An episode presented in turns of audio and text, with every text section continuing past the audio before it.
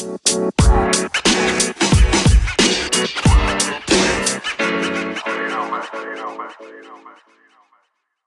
Hola a todos, bienvenidos a Rápidas. Y furiosas. El podcast donde dos putos vemos por primera vez las películas de la saga Rápido y Furioso. Yo soy Roman Bruti. Y yo soy M. San Martín. Esta semana nos tocó ver la cuarta película de la saga Rápidos y Furiosos que se estrenó el 2 de abril de 2009 en nuestro país. Ya con Cristina Presidenta. Con Cristina Presidenta, sí, sí. Igual ya nos tocaron las dos previas, ya gestión Kirchner. Exactamente. Sí, sí, sí. Bueno, la década ganada o perdida, mm, comenten. Comenten. bueno, ¿qué nos pareció esta entrega? Yo estoy extasiada. sí, la verdad, eh, les tengo que comentar. M me quiere venir hace varios días, eh, quiere hablar de esta película fuera del aire y la verdad que no, le estoy permitiendo. Pero sí, extasiado quedaste. No, sí, la vuelta de ellos dos me parece que, mm, que hubo muchos momentos. Para mí era casi como que estaban saliendo del closet y faltaba un segundo para que pase todo el tiempo porque me dio vida. Hasta cuatro es como volver, volver a respirar. Te dio un respiro. Es como. Eh, yo leí mucho que hablaban de que esta es la como verdadera secuela. Claro. Porque esta sigue con los mismos personajes, la misma historia, mientras que la 2 y la 3 son otras cosas diferentes. Falta Vin Diesel. Falta Vin Diesel, exactamente. esta está. Yo estaba pensando, mirá vos lo lenta que soy para las cosas del automovilismo, sí. que por qué justo el protagonista se llama Vin Diesel. Ah, sí. No debería ser Nitro. Nitro. Nasta súper algo. igual, increíble, porque obviamente su, su nombre completo es Mark Sinclair. Él no se llama ni Vin ni Diesel. ¿Vos ah. sabías eso? No. O sea que encima que lo elige, elige algo barato. Es bueno, sí, pero bueno, algo relacionado con los autos también. Acá sería como gasoil, ¿o no? Sí. Em, Vicente, gasoil. Totalmente. Bueno. Eh, Juro que esto lo pensamos recién, no lo habíamos hablado. No, no, no, no. Esto es así, improvisación, arte puro. Impro. Bueno, a mí no sé si me gustó tanto. Bah. Perdón, no soy. Me gusta, igual me gusta que disintamos porque si, no, esto que es la mesa de los que están de acuerdo siempre. Claro, sí, por supuesto. ¿Qué sé yo? Hubo cositas que estuvieron bien, cositas que estuvieron mal. La mayoría de las cositas que estuvieron bien fueron Vin Diesel. Sí. Sí, no, sé, no, no. es, tu, opinión, yo no te. No, también hubo como mucho chongo como nunca. Mm. ¿Vos decís que no? no la vimos diferente la película y me ah, encanta igual. Compartamos nuestras apreciaciones. Bueno, a ver, a mí me pasó esto. Me, me pareció muy dark. Ese fue mi problema principal. Tiene un tono eh, más oscurito. Sí. Que las anteriores, que era más flashes, colores. A mí el tema que haya falta de colores me pone, me pone mal. Yo no soy de que. A mí no me gustan las películas gritty, dark. Claro, porque encima empieza con un filtro que Instagram lo tendría que agregar como filtro Latinoamérica. Sí, sí, sí, sí, total, es verdad. Eh, Latinoamérica y, el Caribe. Sí, no sé. Todavía no sé cómo la arranque. Vamos a, a hablar todo sobre la película y veré, veré qué pienso. Pero vos estás muy arriba con la peli y yo estoy medio abajo. Sí, sí, yo estoy muy arriba, pero podemos ir desasnando mientras vamos. Bueno, eh, hay muchos detalles de la producción de la película que a mí me, interesan mucho, así que vamos a. Sí, dale, vamos a ir uno por uno. Exacto. Bien, después del desempeño decepcionante de Rápido y Furioso Reto Tokio en la taquilla, Universal consideró empezar a producir secuelas de la saga directo para DVD. Esto era algo que se, se empezó a hacer en los 80 y en los 90, viste que Disney siempre sacaba como La Bella Durmiente 2, en, Rey León 3, pero nunca iban al cine. Ah. Eran secuelas que sacaban en cassette, que era una historia medio chota. Claro. Le salía poco hacerlas, eh, pero le generaba plata porque la marca le generaba plata. Claro. A partir de la 3 dicen, bueno, che, mira, cada vez le va peor, mejor las hacemos directamente para dividir. Nunca hacerla de mejor calidad. Nunca hacerla de mejor calidad. Sin embargo, también notaron la gran reacción que generaba en el cine el cameo de Vin Diesel en la última escena. Como nosotras dos que estábamos dilatadísimas. Dilatadísimas. Los productores se reunieron entonces con el actor y le ofrecieron que sea el productor y estrella de la cuarta película. Ah. Diesel no solo se convirtió en productor, sino que se considera a sí mismo desde entonces como el visionario de la saga. Ocupándose tanto de la estructura de los films como de cada canción de la banda sonora. Me encanta. Me encanta. ahora no estoy solamente dilatada, estoy ya lubricada naturalmente, que es imposible. Él eh, se ocupa de todo. eh, y fue él quien se encargó, por supuesto, de convertir las películas de una serie sobre carreras callejeras ilegales a una franquicia de acción trotamundos arraigada en la acción frenética de los automóviles. Bueno, eso es lo que más o menos empieza a pasar en esta. Me encanta. Y es lo que nos espera en las siguientes, entiendo. Estoy Por y- favor, dejen de spoilearme. La- eh, a mí me escriben y me dicen, mira qué lindo, bueno, va a pasar esto. esta-". No me digas, no, quiero saber. Pero ¿quiénes son esa gente atrevida? No, bueno, A ver, gente que le, le gusta, que, Claro, que claro, pero permitime que te diga. Nosotras, para confirmar, Sí. nosotras directamente no las vimos. Es verdad que no las vimos. no sabemos nada. Claro, que no leemos más que nada. O sea, Sí, sí. Tratamos de no googlear. Yo no googleo nada. Yo sé que muere Paul Walker. Ya está. Eso es lo. Bueno, esto sí lo sabíamos. No podemos Sí, hacer los boludos. que- sí, sí. La cara de sorpresa. Si vieran la cara de sorpresa que puso. No, pero bueno, ya lo acting, venimos señor diciendo. Tinelli. no, pero ya lo venimos diciendo de que Vin Diesel es la La viuda, de viuda, sí, sí, Paul sí. Walker. Bueno, Vin Diesel dijo, en, dijo lo siguiente en 2009, cuando se le preguntó por qué decidió volver a la saga después de ocho años. Porque la primera película, del año Ocho 2001. años. Sí, sí, sí. Para mí fue una eternidad. Y fueron tres semanas nomás que vimos una y otra. Y no puedo creer que ocho años y que la llama estaba intacta. Estaba bueno, seguí, seguí. Sí, totalmente intacta. Igual estaban más viejitos. Sobre todo el, el más blanco, Paul Walker, se le notaba que ya no era un niño twink. Mira, yo lo único que te voy a decir es que las líneas de expresión de la boca, las que están estas de costado, Sí. que, que empiezan en la nariz y terminan al lado de la boca, de Vin Diesel, Sí. es una de las cosas más sexys Ah, sí, que he visto en esta película junto a su barba finamente gasificada, Sí. Su color eh, bronceado Sí. y esa camisa celeste que en un momento usa Ah, explotada. yo estaba, me quedé loco con una blanca que tenía cuando estaban en Dominicana. Ex- también, Ay, por también. favor. Que estaba un poquitito abierta, la manga larga. Exacto. Tipo Bambula, digo Bambula, sí, yo dije Diego Torres Bambula. en el 93. Sí, nosotros somos muy. no creo que conozca la bambula él como tela, pero bueno, nosotros que somos de Argentina, eh, fue una tela muy usada. Igual recordemos que Vin Diesel no sabe de dónde es el padre ni quién es, así que tal vez Sí. puede ser argentino y no puede, sabemos. Puede ser, puede ser. Eh, dijo en 2009, no hago secuelas de forma reaccionaria, se gana mucho dinero, pero hacer otra película inmediatamente sin pensar bien la historia nunca funciona. Yo tardo un poco más. Ay, me encanta que no sea precoz. Me aseguro de poder sentirlo. Ay, Vin. Me aseguro de que haya un punto de entrada para mi personaje. Yo te doy todos los puntos de entrada que vos quieras. Soy idealista y siento que las secuelas deberían ser más cópola, refiriendo al, al- al cosa. Ay, claro, no a Guillote. De Godfather, no, no a Guillote. No una película dura. No una película. Eh, ¿Deberían ser más cópola? Sí. Entonces, cuando pudimos crear la continuación de esta historia de una manera interesante, estaba listo para hacerlo. Yo siento mucho sexo en sus palabras, Sí, por supuesto. pero no creo que sea algo nuestro. nosotras. No, no, no. No, no. Me parece No. que la gente le- eh, se, se da cuenta de esto también. Yo creo que también por eso funcionó tanto su cameo, que Sí. hablando con esa voz gruesa, al final de la última película fue como que salieron todas mojadas y dijeron, por favor, denos más de gasoil. Sí, bueno, hay un podcast que escucho yo, americano, donde juega- Americano, por Am- favor. De- Decía estadounidense. Ay, perdón. querido. Yo- Perdón. Yo, digo estadounidense generalmente. Bueno, estadounidense. Donde hacen un jueguito que se llama Estrella o Actriz. Y esto lo hacen con mujeres principalmente. Y dicen, bueno, tal, eh, eh, tal persona, no sé, Meryl Streep, eh, Amy Adams, estrella o actriz. Me parece que Vin Diesel es una estrella. sí. No sé si es actor. Actúa, pero si vos tenés que elegir una de las dos, es una estrella. Y me parece que eso es lo que ocasiona que la gente enloquezca al final de Reto Tokio. Claro. Porque es una estrella, haciendo cosas de estrella, hablando como una estrella, la confianza de una estrella, la cara, el cuerpo, un fuego. Sí, sí, y bueno, a los putos nos aporta otra cosa. No, No, tal cual, pero coincido con esto de, de estrella, porque para mí la estrella se tiene que hacer también. Eso habla mucho, me acuerdo Gasalla cuando le preguntan eh, si él había juntado tanta guita como Tinelli o como Pergolini, que también Gasalla hizo mucha guita, pero él Sí. decía, yo no fui tan vivo como para armar mi propia productora Sí, y generarme yo mismo el ingreso. sí. Y creo que Vin, parte de ser estrella es lograr desde algo que te sale de a vos producirlo, Sí. ¿Entendés? Sí. Y te pones ya arriba. La mayoría de los grandes actores y actrices eh, invierten o producen muchas veces sus espectáculos cuando llegan a determinada cantidad de películas o alguna serie que les interesa producir. Sí, obvio.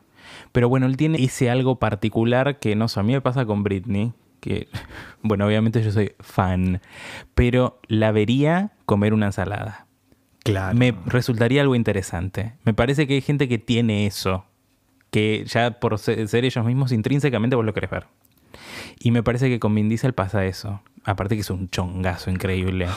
Pero bueno, bueno, continúo. Dios. Teniendo en cuenta el éxito internacional creciente de las películas, se continúa apostando por un elenco multicultural, una tradición que comenzó con Más Rápido, Más Furioso y sigue hasta hoy.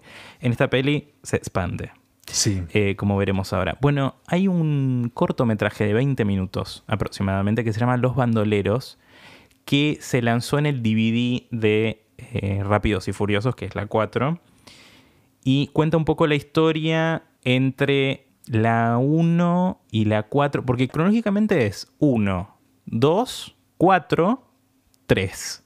Exacto. Y entre la 2 y la 4, porque Reto Tokio todavía mm, no pasó. Entre la 2 y la 4 hay como un pequeño corto que se llama Los Bandoleros que se lanzó en el DVD. La verdad no aporta demasiado. Lo que importa de este corto es que lo dirigió Vin Diesel. Mm. Es medio un videoclip, eh, arranca como en una prisión o algo así, Sí. donde está eh, uno de los personajes que lo interpreta Tego Calderón, que es un cantante de reggaetón. Sí, que mm, hay una canción que ahora no me acuerdo cuál es, Sí. pero que la conocemos todos. A ver, voy a buscarla un segundo, Sí, sí, sí. porque me la dijeron hoy. Bueno, interpreta esta. Bueno, él al principio es como un preso y qué sé yo, y Sí. Vin Diesel lo quiere sacar de la, de la cárcel. Es la primera vez que muestran algo tan, entre comillas, real y no algo tan artificial Sí. como autos Sí, y, y- y una escenografía callejera. Suena más real. Total. Se nota que, no, que fue algo que hicieron medio indie. A ver, indie. ¿Qué indie puede ser si te lo produce Universal? Pero se nota que no había toda una superproducción detrás, sino que era algo que ellos hicieron como para que un super fan de la saga pudiera unir los cabos, que igual se une fácilmente. ¿Cuál es la canción? Pegadito a la pared. No ¿Es sé. él? Sí, es él. Pegadito a la pared. Ya vos, Tego Calderón. Bueno, le pusieron Tego en la película. Por las dudas si le costaba tanto aprenderse el personaje. Bueno, eh, esto ocurre todo en República Dominicana, donde eh, él empie- Vin Diesel empieza a armar un equipo como para asaltar un camión. Sí, pero ¿por qué querían asaltar el camión? ¿Por qué? Porque la madre de Don Omar, que también está Don Omar, que A Don Omar hace de Rico Santos. ¿Dónde es Don Omar? Exactamente. Ella le dice que tenían necesidades y que sin nafta, sin combustible, no podían hacer llegar las cosas al pueblo. ah, sí, sí, sí. Ah, el, precio de la nafta. se quejaban. Exactamente. O sea, lo hacen ver como medio Robin Hood, porque nosotros pensábamos Sí. cuando arranca la 4 de que Sí. querían asaltarlo y acá te la justifica de por qué quieren asaltar un camión. Bueno, muy bien lo que dijiste, porque yo obviamente, yo me preparo mucho para hacer este podcast, entonces leo muchas cosas que después no digo al aire. Claro. Pero Vin Diesel en una entrevista dice que él considera que es medio Robin Hood, particularmente en esta película, su personaje, porque, bueno, 2009, pero en 2008 fue la crisis en Estados Unidos. Exactamente. Eh, así que mientras lo filmaban estaba la crisis y él dijo, yo debo representar a un Robin Hood. Bueno, sí, Y, sobre el corto tengo otra cosa para decir Sí. que es muy importante, que Vin Diesel muestra dos veces sus axilas sí, muy horny si no están depiladas como en la 1, que yo lo critiqué muchísimo. sí. Acá es un hombrazo, un machazo espectacular. Me Y en su corto ha- hace casi como justicia. Falta mucho más. Sí, Pero en el corto eh, muestra. ¿Y sabes lo que también me pasó? Que también lo vamos a ver a lo largo de la 4. sí. Cómo él tiene esa tendencia de alzar a Michelle Rodríguez. De levantarla, sí. Sí, yo siento que es más como una muñeca, sin faltarle respeto a Michelle, su relación que en comparación con la de Paul Walker, que siento que hay como una cosa además de, ¿De pares? De pares, sí, pero de amor de pares, como, che, no, este, este es el que me mueve el piso. Nada más voy a decir, Sí, pero bueno, bueno. Ahí en el corto mm, ellos arreglan cómo hacerlo. Van a hablar con un político medio corrupto. Creo que esa es la parte que nos perdimos porque no lo pudimos ver completo. no lo pudimos encontrar en YouTube. Y después, bueno, mientras él está en el boliche, se le acercan dos chicas a hablarle, qué sé yo, aparece Leti. Le dice, vine porque eh, sentí el olor a skanks, a, a putas. Y seguramente estabas vos, una, algo medio ofensivo a las chicas y a él. Sí, sí, sí. Se van juntos y eh, se van juntos en un auto. Muy linda escena con un beso de aventura de fondo. Que esta música la seleccionó el señor Vin Diesel. Exactamente. Y van en un descapotable hasta Aventura bachata. Aventura bachata. Van a- en un descapotable hasta la playa. Eh, vas medio chapando, le agarra Nunca el lo, vi, orto. nunca lo vi tan dudoso manejando mientras la tenía arriba. O sea, Ah, no, ok. no era canchero. O sea, Paul Walker en, en la, en la 2 iba manejando, marcha atrás haciendo fuck you. Y él estaba como medio dudoso. Por eso yo digo que Quizás para mí, estaba manejando de verdad. para mí tiene más respeto que amor y- o calenturas por ella. Ay, bueno, yo me pareció. Perdón, Michelle, ¿eh? Perdón, Michelle. Me pareció re horny cómo le agarraba el orto, la, la iba moviendo. Sí, yo pienso eso, pero cuando siento que es mi orto. Sí, O sea, tengo sí, que es verdad, eso- no era el que- mío. No me sentí yo tampoco. Viste, yo, yo me pasa eso, como que cuando traslado digo, ah, pero en este caso, bueno, no importa, igual agradecemos que él demuestre, haga caritas al menos de, de sexo. De sexo. Bueno, tal como explicamos recién, empieza la película en eh, la República Dominicana. Cinco años después de escapar de los Estados Unidos, Dominic Toretto y su nuevo crew, compuesto por su novia Leti, Tego Leo, Rico Santos o Don Omar, y Han Lue, que Han Lue es Han de Reto Tokio, buscan secuestrar camiones cisterna de combustible en República Dominicana. Dom sospecha que la policía está tras él, lo que obliga al grupo a disolverse y a tomar caminos separados y Han decide ir a Tokio. Bueno, la persecución inicial, lo primero que me llamó la atención fue Han, vuelto de la muerte. Sí. En realidad no vuelto de la muerte, sino Claro, que es anterior. pero me dio un poco de alegría. Creí que. mm, Sí. que- yo, de hecho, le dije, che, escúchame, confírmame de que es- estás antes o después de la 4, porque la verdad que tenía la esperanza de que Han siga viviendo, Y pero sí, no. no. Bueno, persiguen al conductor del camión cisterna y bueno, lo hacen que se baje del camión, qué sé yo. El camionero tiene una iguana, no sé si notaste, y se tira con la iguana, que es su mascota, del camión al piso. Me siento completamente identificado, yo me escaparía con el loro a cualquier lado. Sí, a full, a full, a full. A full. Después van a esta fiesta en la playa, donde está con esta remera blanca que le queda Oh. fuertísimo. Y él decide que, bueno, la policía me está persiguiendo, me tengo que escapar. Se Sí. da la fuga. No, pero pará, ¿Qué? antes de eso, la vuelve a alzar. Ah, es cierto, la, la, va vuelve a a buscar, alzar. la vuelve a alzar y después está la escena donde están ellos dos en la cama Sí, y él la deja. ahí la deja, sí. Y yo ahí me sentí en la 2, yo cuando vi que no aparecía él. Era una cosa de, ay, qué vacío, Dejó sentir que estás con tu hombre que está más a punto caramelo y el otro día se va. Sí, bueno, la dejó para protegerla, supuestamente, de cualquier daño. Bueno. Después descubrimos, no la pudo proteger mucho. Bueno, seguiremos viendo, vamos a ver. Porque tres meses después, Dom está viviendo en Panamá, recibe una llamada de su hermana. No con Miguel del Cel, se fue antes. No, no con Miguel de Cel, no, no. Recibe una llamada de su hermana, Mia Toreto, quien le dice que Leti ha sido asesinada. Dom regresa a Los Ángeles para asistir a su funeral. Y después le dice a la hermana dónde, es el, dónde fue el accidente, la hermana lo acompaña. Y él ahí examina el accidente. Es muy graciosa la escena. Sí. O sea, es, es seria. Pero porque él en su cabeza, él eh, como mira al piso, qué sé yo, y él va armando tipo Sherlock Holmes eh, lo que pasó realmente. Sherlock Holmes y Medium. Y mi, ay, Medium, sí, con Patricia Arquette, gran Sí. serie de Sony. Sí, sí, sí, Sí, absolutamente. sí, sí.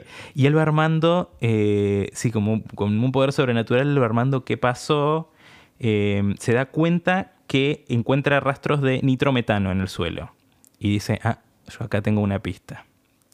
Eh, y visita a el único mecánico que vende nitrometano en Los Ángeles y lo obliga a darle un nombre Mm. de quién ordenó ese combustible. Claro.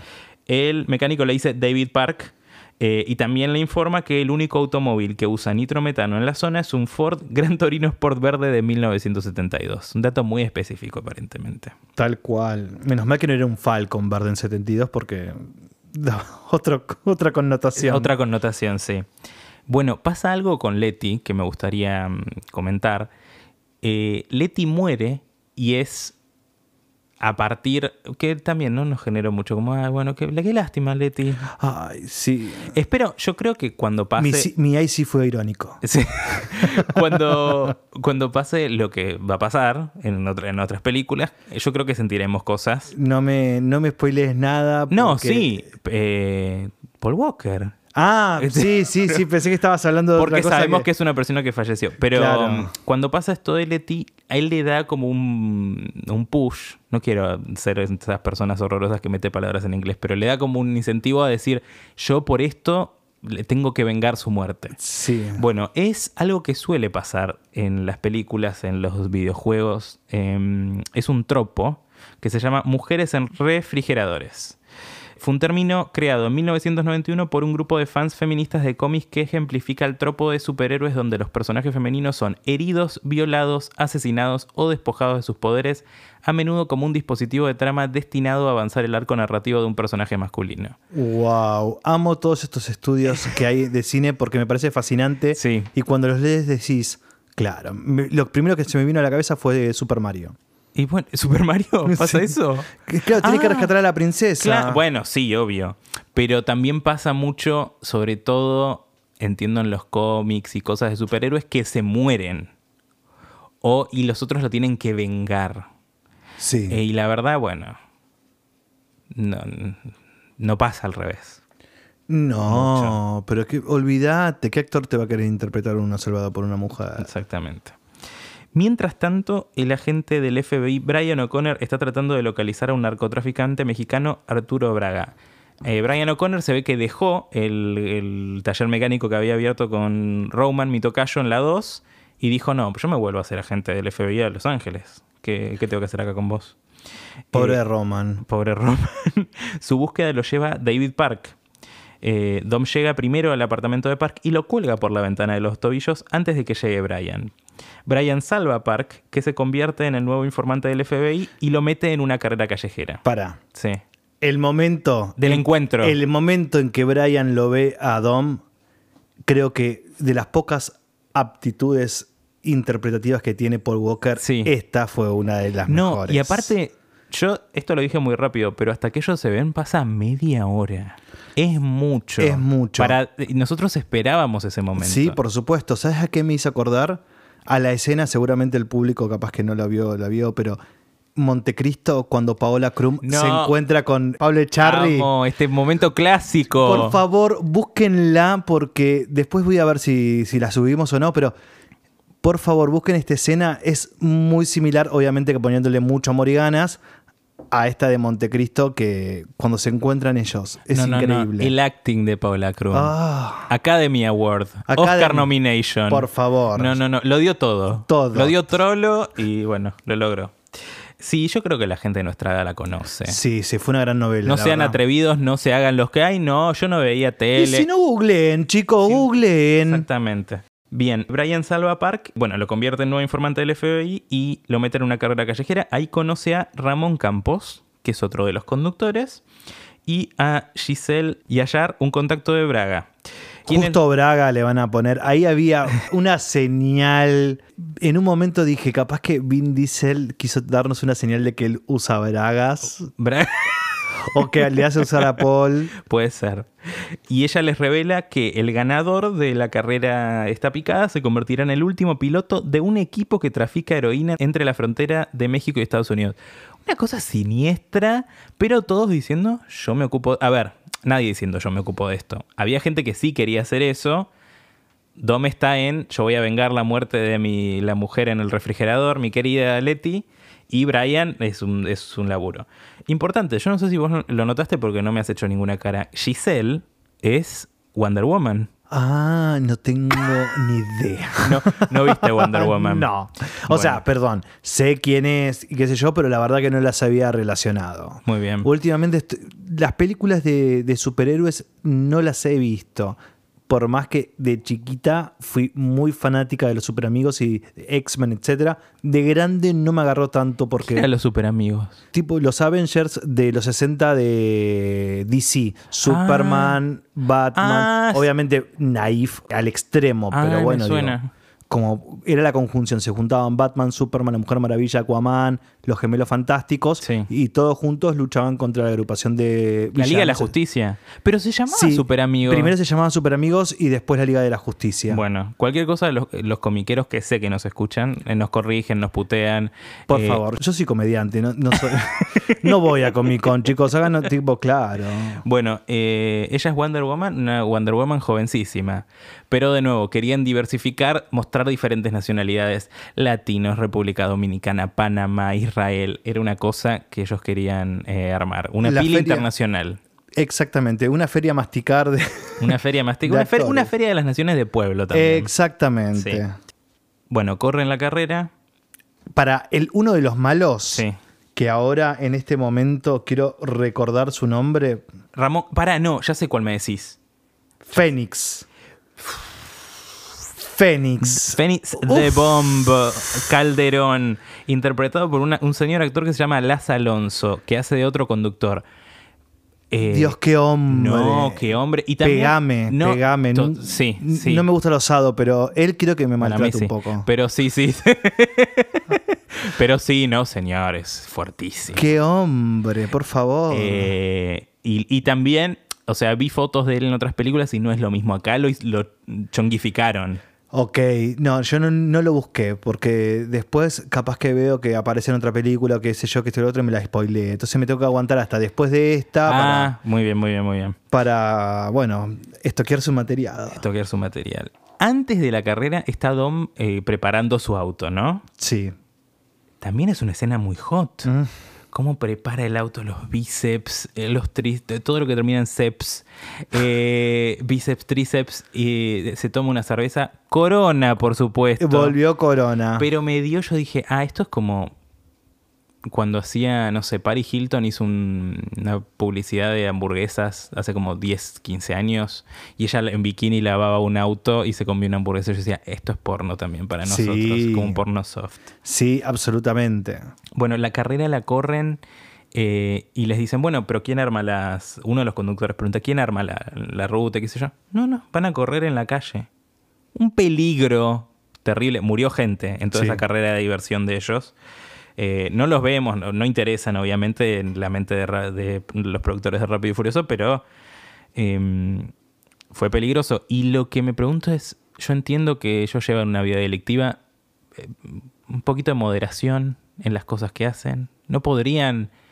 Yo conozco gente de nuestra edad que les encantan los autos, iban a correr al autódromo y después, eh, qué sé yo, tienen una inmobiliaria on the side. Claro. Y esa es su vida y después el fin de semana van a correr al, al autódromo. ¿No sería más lógico? Vos querías que ellos viajen con los autos. También Sí. sería una buena opción. Sí. Pero se, se ve que no, no les copa. No. Yo respeto todo. Lo que pasa es que llega un momento que decís, bueno, hace falta. Ya nos mostraste en varias películas que corrieron en la calle. Sí. Ahora, ¿cuál es? Igual después entiendo cómo tienen que cruzar el puente, la- las montañas para... Bueno, ya lo vamos a ver. Sí. Siento que también tienen que estar preparados a ir esquivando cosas. Entonces digo, bueno, lo justifico, total.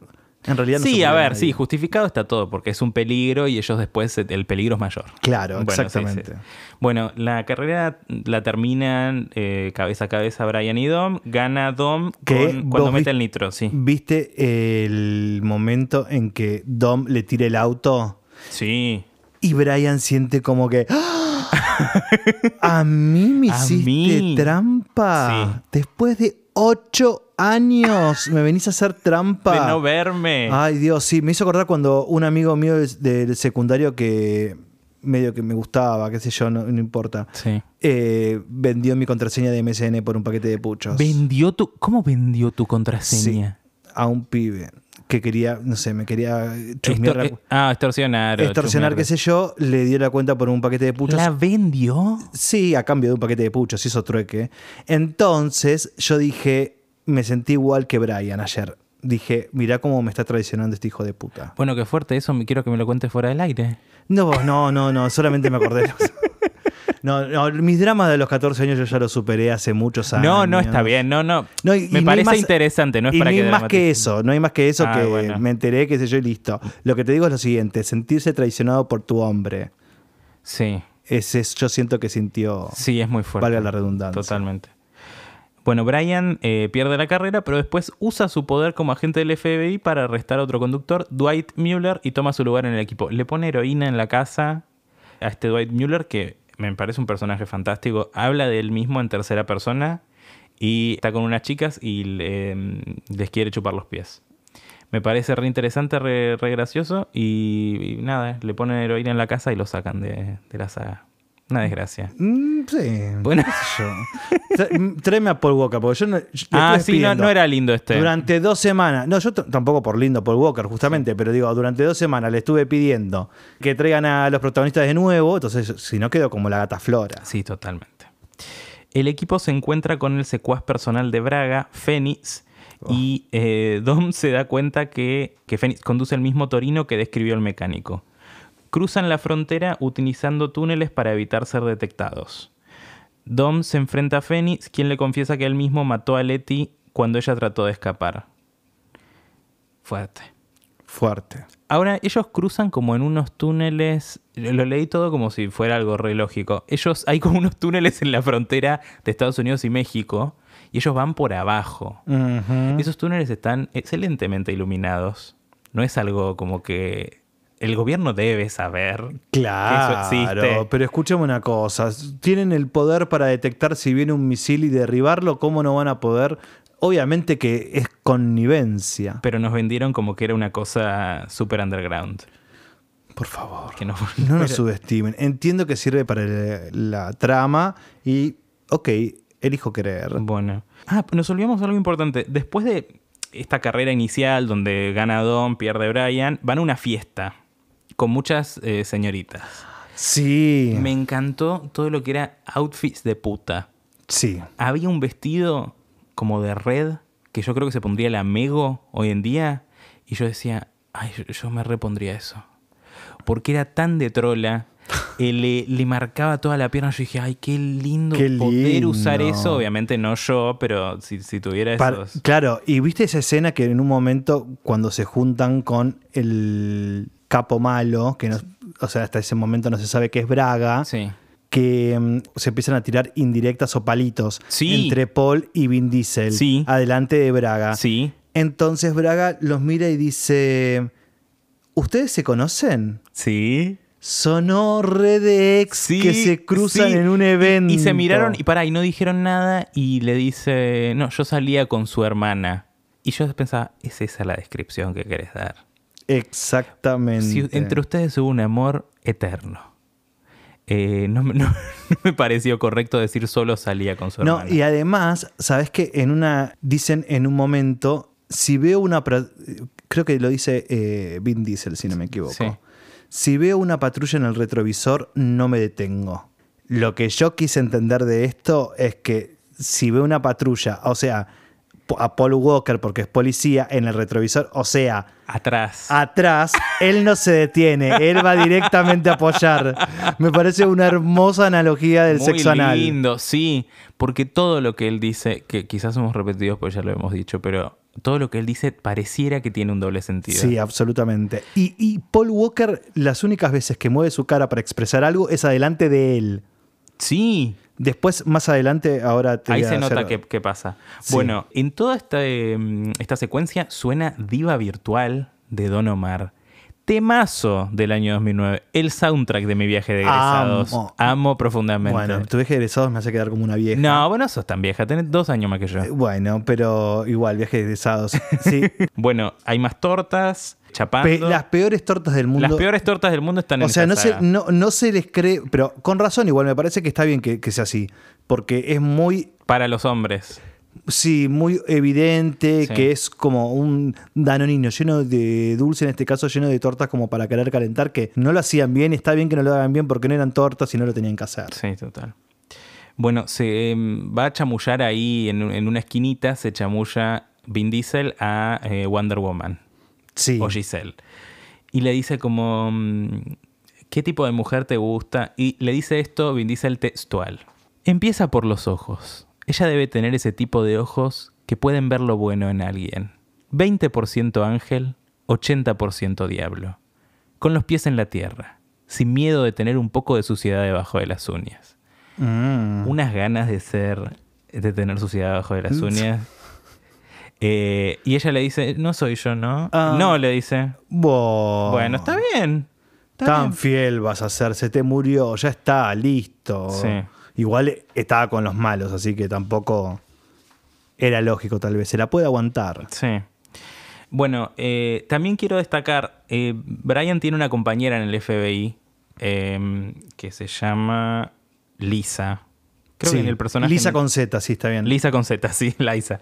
Liza. Eh, que es una eh, chica divina, que la que me identifiqué totalmente en eh, cómo la tenían haciendo de todo todo el tiempo. Sí. Eh, y, y él le decía boludeces, qué sé yo. Es, un, es como, es una en el trabajo. Creo que es una de las. Viste que siempre el director pone a alguien más de, de su etnia o población. Sí. Viste que, no sé. El, Ah, y Justin Lin, claro. Exactamente, Sí, creo que sí. fue uno de los personajes que puso ahí como para que haya más presencia de asiáticos americanos, que me parece genial también porque siempre tienen un rol Choto. choto y ahora, bueno, excepto Suki, pero también no la mostraban tanto, así que me parece Han, ha, genial. Han ha sido el principal. hasta ahora. Exactamente, y lo celebramos.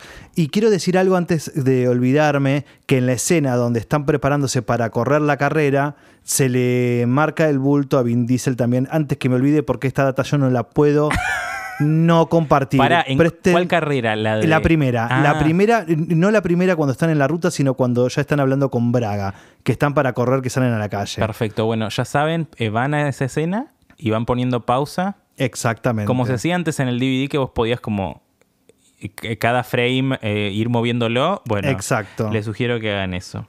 Bueno, volvemos que estábamos en la carrera cuando ya habían pasado no, cuando, el pa- túnel. sí, cuando pasan el túnel, ya ahí eh, revela Phoenix que él mató a Letty, se produce un enfrentamiento y lo que hace Dom es, ya vi- viéndosela venir, crea una distracción, llena el auto de él con nitroso, se provoca una explosión que destruye su vehículo y varios otros, incluido el de Brian.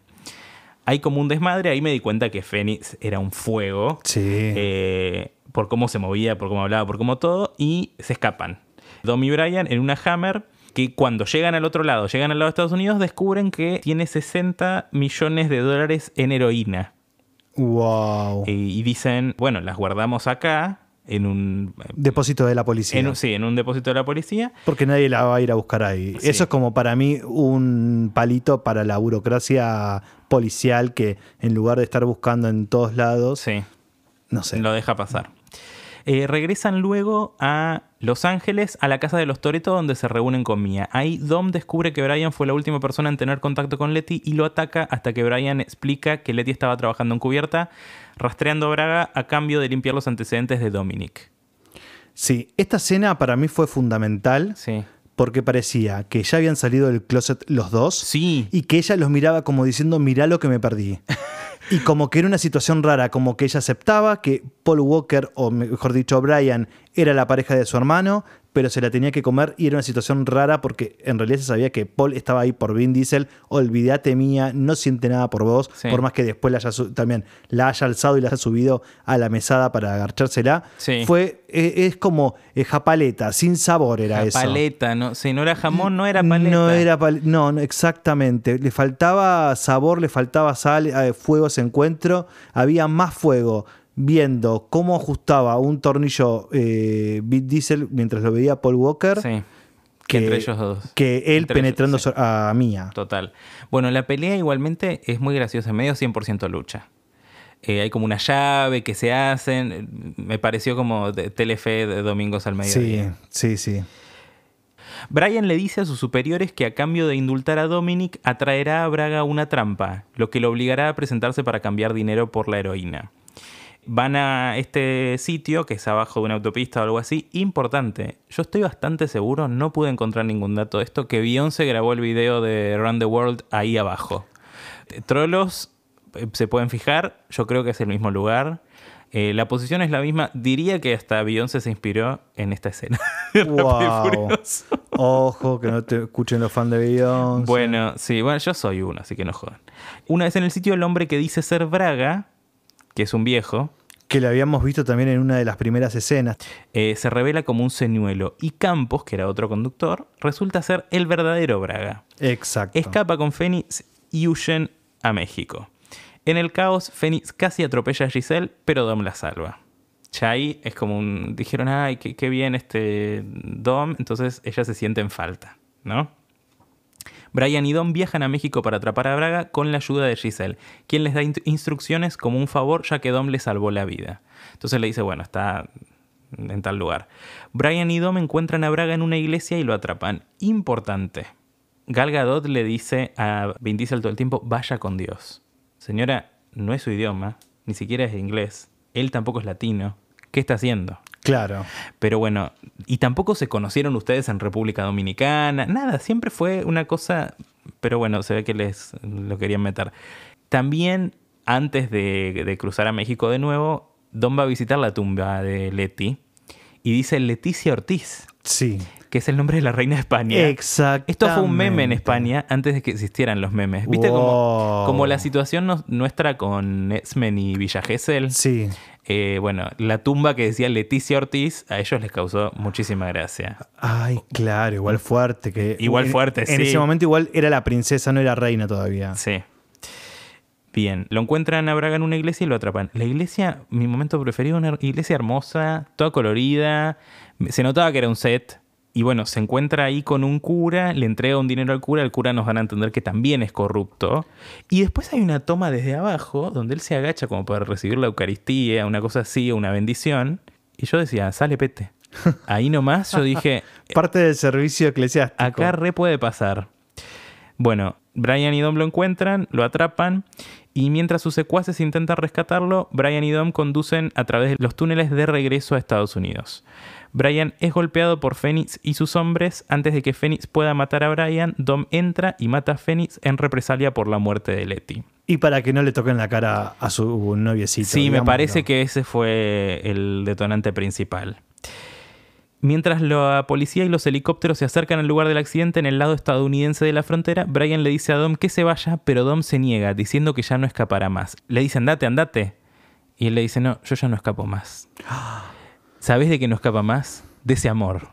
Una, nove- una novela de Telefe del medio, Custodio de este amor. Una Ay, de sí, sí, sí. pero él no escapa más y eso, bueno, va a juicio, entiendo. No sé si es juicio el término correcto, pero bueno. A pesar de la solicitud de, indul- de indulto de Brian, el juez condena a Doma a 25 años de prisión. Muchísimo igual. Muchísimo. Muchísimo. Igual pasa algo. Igual nunca leen los cargos tampoco. No sabemos por qué los juzgan no, o no. igual hay mil. Hay mil cargos, pero no, no sé. Ah, Yo digo, hasta a mí tráeme pruebas. Bueno, cuando le dicen es, es culpable 25 años de prisión, Brian, que está ya en pareja con Mia, la hermana de Dom, Ah. se para y se va y la deja sola. Pero Machirulo, ahí te das No, cuenta que no. No, que, discúlpame. Machirulo no es nada. Ahí está demostrando que el amor so- es. Sí. que el amor es más fuerte, porque Sí. la sociedad lo está impulsando a él a que esté con la hermana, cuando en realidad quiere estar con esa masa de músculos y pelada. Sí, total. Entonces la sociedad tendría que pedirle disculpas por A él- impulsarlo al camino de la heterosexualidad. Sí, sí, sí. Brian renuncia al FBI y ¿Viste? lo vemos. O sea, después de tres películas, él, y después de haber renunciado, vuelta a renunciar, tipo, no, ya No, no. está. Renuncia y lo vemos a Dom subirse a un autobús que lo lleva a la prisión. Mm. Y la escena siguiente, mientras el autobús va por la ruta, vemos a Brian, Mia, eh, Don Omar y Teo Calderón, los cuatro llegando en autos para interceptar al coso y sacarlo. Ahí está, ¿sabes por qué sigue con la hermana de Vin Diesel? Para capacitarla para que vaya, la ayude en el escuadrón. Ah, y bueno, Es un recurso humano. es un recurso humano. ¿Sabes qué? Siento que él cometió muchos crímenes y dije, uy, bueno, va a prisión, mirá qué dark que termina. Y lo sacaron al toque. Obvio. Ni siquiera llegó a estar preso. Claro. Pero bueno, ¿sabes qué? También está la cuestión de que no sabemos bien de dónde vi- vinieron ellos. Cómo es su historia familiar, si está justificado, si esto es algo que ellos hacen contra el sistema. No sé. Me parece que es medio ser busca vida. Sí, a ver, todos, a mí me pasa que, como todos, tengo un yuta interno y digo, Mm. y digo, eh, ¿por qué no va preso? Claro. Sí hizo todo esto. Seguramente mató gente con los autos de mierda. Y después digo, bueno, primero es una película. Claro. Y después digo, em, no, quizás está bien. Quizás si, si él está jodiendo realmente a alguien con esto, poderoso, me, me estoy re a favor. Mira, yo me inmiscuyo. No, no, no sé si, se- no sé si existe. Sí, esa sí. Bueno, sí existe, pero quería decir la conjugación. Sí. Me meto en el mundo fantasioso de las reglas de la ficción y digo, si no me estás mostrando víctimas, un- el velatorio de una de las víctimas que chocaron ellos, Sí. no existen. No, bueno, sí. Y sí. Yo decido. No, es que tenés- digo, es una película, no existe la víctima. Yo estoy, lo que estoy diciendo es, no me muestras la trama, no me importa. Corazón frío. No, sí, tenés razón, porque digo, si supuestamente ahora va a crecer esto de que cada vez es todo más inverosímil, digo, listo, ya fue. Me dejo de preocupar por eso. Pero bueno, como nos mostraron un toque de realismo de que quizás él iba preso, bueno. está Claro, perfecto, perfecto. Bueno, vemos la recepción de la película. El primer fin de semana, Rápidos y Furiosos recaudó 70 millones de dólares en Estados Unidos, más de lo que Reto Tokio recaudó en total en el cine. Fue el doble de lo que se esperaba, tanto la industria como Universal. Entonces funcionó traerlos a los dos de vuelta. y encima no lo hicieron en cine. La pareja protagónica. ¿Cómo no lo hicieron en cine? No le habían hecho para... No. Esto Ellos- lo voy a borrar. No, no. Esto lo voy no, a no borrar. podemos dejarlo. Ellos creyeron que iban a tener que hacer secuelas con DVD con cada vez protagonistas más baratos, pero una vez que se sumó Vin Diesel, dijo no. Perfecto. Y dijeron con Vin Diesel la lanzamos. Ok. La Vieron que no sé nada. O sea, me estoy y yo escucho a mi compañero muy atentamente, pero bueno, hay cositas que se me pasan. Está bien. La recaudación total de la película fue de 363 millones de dólares sobre un presupuesto de 85 millones, convirtiéndose en la entrega más exitosa de la saga hasta el momento, hasta ese momento. ¿Viste, Román Bruti?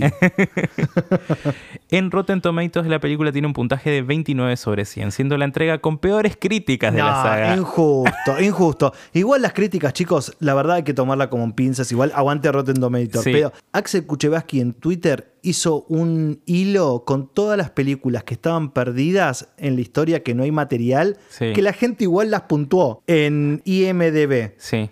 Y mm, la gente comentaba películas que están perdidas del año 32. Qué ¿entendés? locura. Entonces digo, bueno, hay que fijarte también porque Sí, estos a son ver. unos desagradecidos los Sí, norteamericanos. a ver, hay otra página que se llama Fandango y eh, la gente pone reviews ahí, la gente, no los críticos. Claro. Y todas tienen buenas reviews, la de Rápido. Todos tienen una A. Ah, bueno. Así que yo estoy diciendo la crítica, no los, a- No, a la no, gente les encantan cual. porque las van a ver. Claro. Pero bueno, el consenso crítico en Rotten Tomatoes fue que si bien Rápidos y Furiosos presenta la acción y las acrobacias necesarias, los realizadores no han proporcionado una historia competente o personajes convincentes. Claro, Rotten Tomatoes es una crítica de profesionales, hay que Sí, sí. a diferencia de la que yo dije que son del público. Son del público. Por eso también las leemos y, y la verdad que siempre coincidimos, la mayoría de las veces. Sí, sí, sí. Roger Ebert, el crítico número uno de- de la historia de Estados Unidos, para mí al menos, sostiene que Rápidos y Furiosos es exactamente lo que uno espera. Nada más, lamentablemente. Los autos son rápidos, los personajes están furiosos. Esta es una película de acción hecha por expertos, con lo que me refiero a que los efectos especiales son buenos y la actuación es extremadamente básica. El guion rota estos sustantivos a través de varios diálogos. Carrera, conductores, nitro, hermana, FBI, frontera, México, asesinato, prisión, túnel, funeral, helicóptero, toreto, 10 segundos, corona, cocaína. La verdad es una buena, un buen resumen. Sí, igual cocaína, heroína. Sí, sí, sí. Y además me parece que es un buen resumen, pero también yo, eh, como buena marica, Sí. el guionista este que contamos que es el mismo de la vez pasada, creo. Sí, el director y el, y el guionista son los mismos. Que es un fan y la verdad que entendió el concepto de la química entre los dos, Sí. lo mismo que el director, eso chapó, por Sí. lo menos desde lo que yo busco, que es que garchen. Total. Eh, bueno, termina la crítica diciendo, no sé, admiro el trabajo hecho, pero la película me deja profundamente indiferente. Después de tres películas anteriores de la serie que se han transmutado en videojuegos, ¿por qué necesitamos una cuarta? Ah, yo solo respondí mi pregunta. Y sí, haces plata con los jueguitos. Yo la verdad nunca jugué el jueguito de Rápido y Furioso, pero Need for Speed, que entiendo que fue una saga que surgió en la misma época, nosotras dos maricas Sí, en la provincia de Buenos Aires lo estábamos jugando. A full. Así que bueno, no hay crítica lamentablemente local. Mira que busqué. ¿eh? Ay, Diego no está ni Diego Batle. Batle ni Adolfo Martínez, nada. Espero que re- regresen en la próxima. Por favor. Bien, el soundtrack eh, producido por The Neptunes, igual que el anterior, muy interesante. Está Diva Virtual, hay unos temazos de Pitbull. Después hay un cover hip hop de La Isla Bonita de Madonna, rarísimo, por una Natalia Natalia que se llama Talla. Aparentemente no tiene ni página de Wikipedia la chica. Bueno, pero al menos le dieron espacio a una mujer. al menos. Al menos, sí. Bueno, líneas generales. Yo- yo- a mí me sigue gustando la 1, la 3, creo que la 4 y, y la 2. Ese es mi ranking. Vos sos 1-4, claramente. Yo soy 4-1, te diría. 4-1, wow. Sí, wow, sí, te re sí. gustó. Sí, me re gustó porque, por más que. ya- o sea, yo pienso como que se están haciendo semana a semana. Sí. No es que ya están hechas. Entonces, estoy con esa ilusión de, de niña, pero creo que esta cosa de esperar dos películas para que aparezcan, Sí.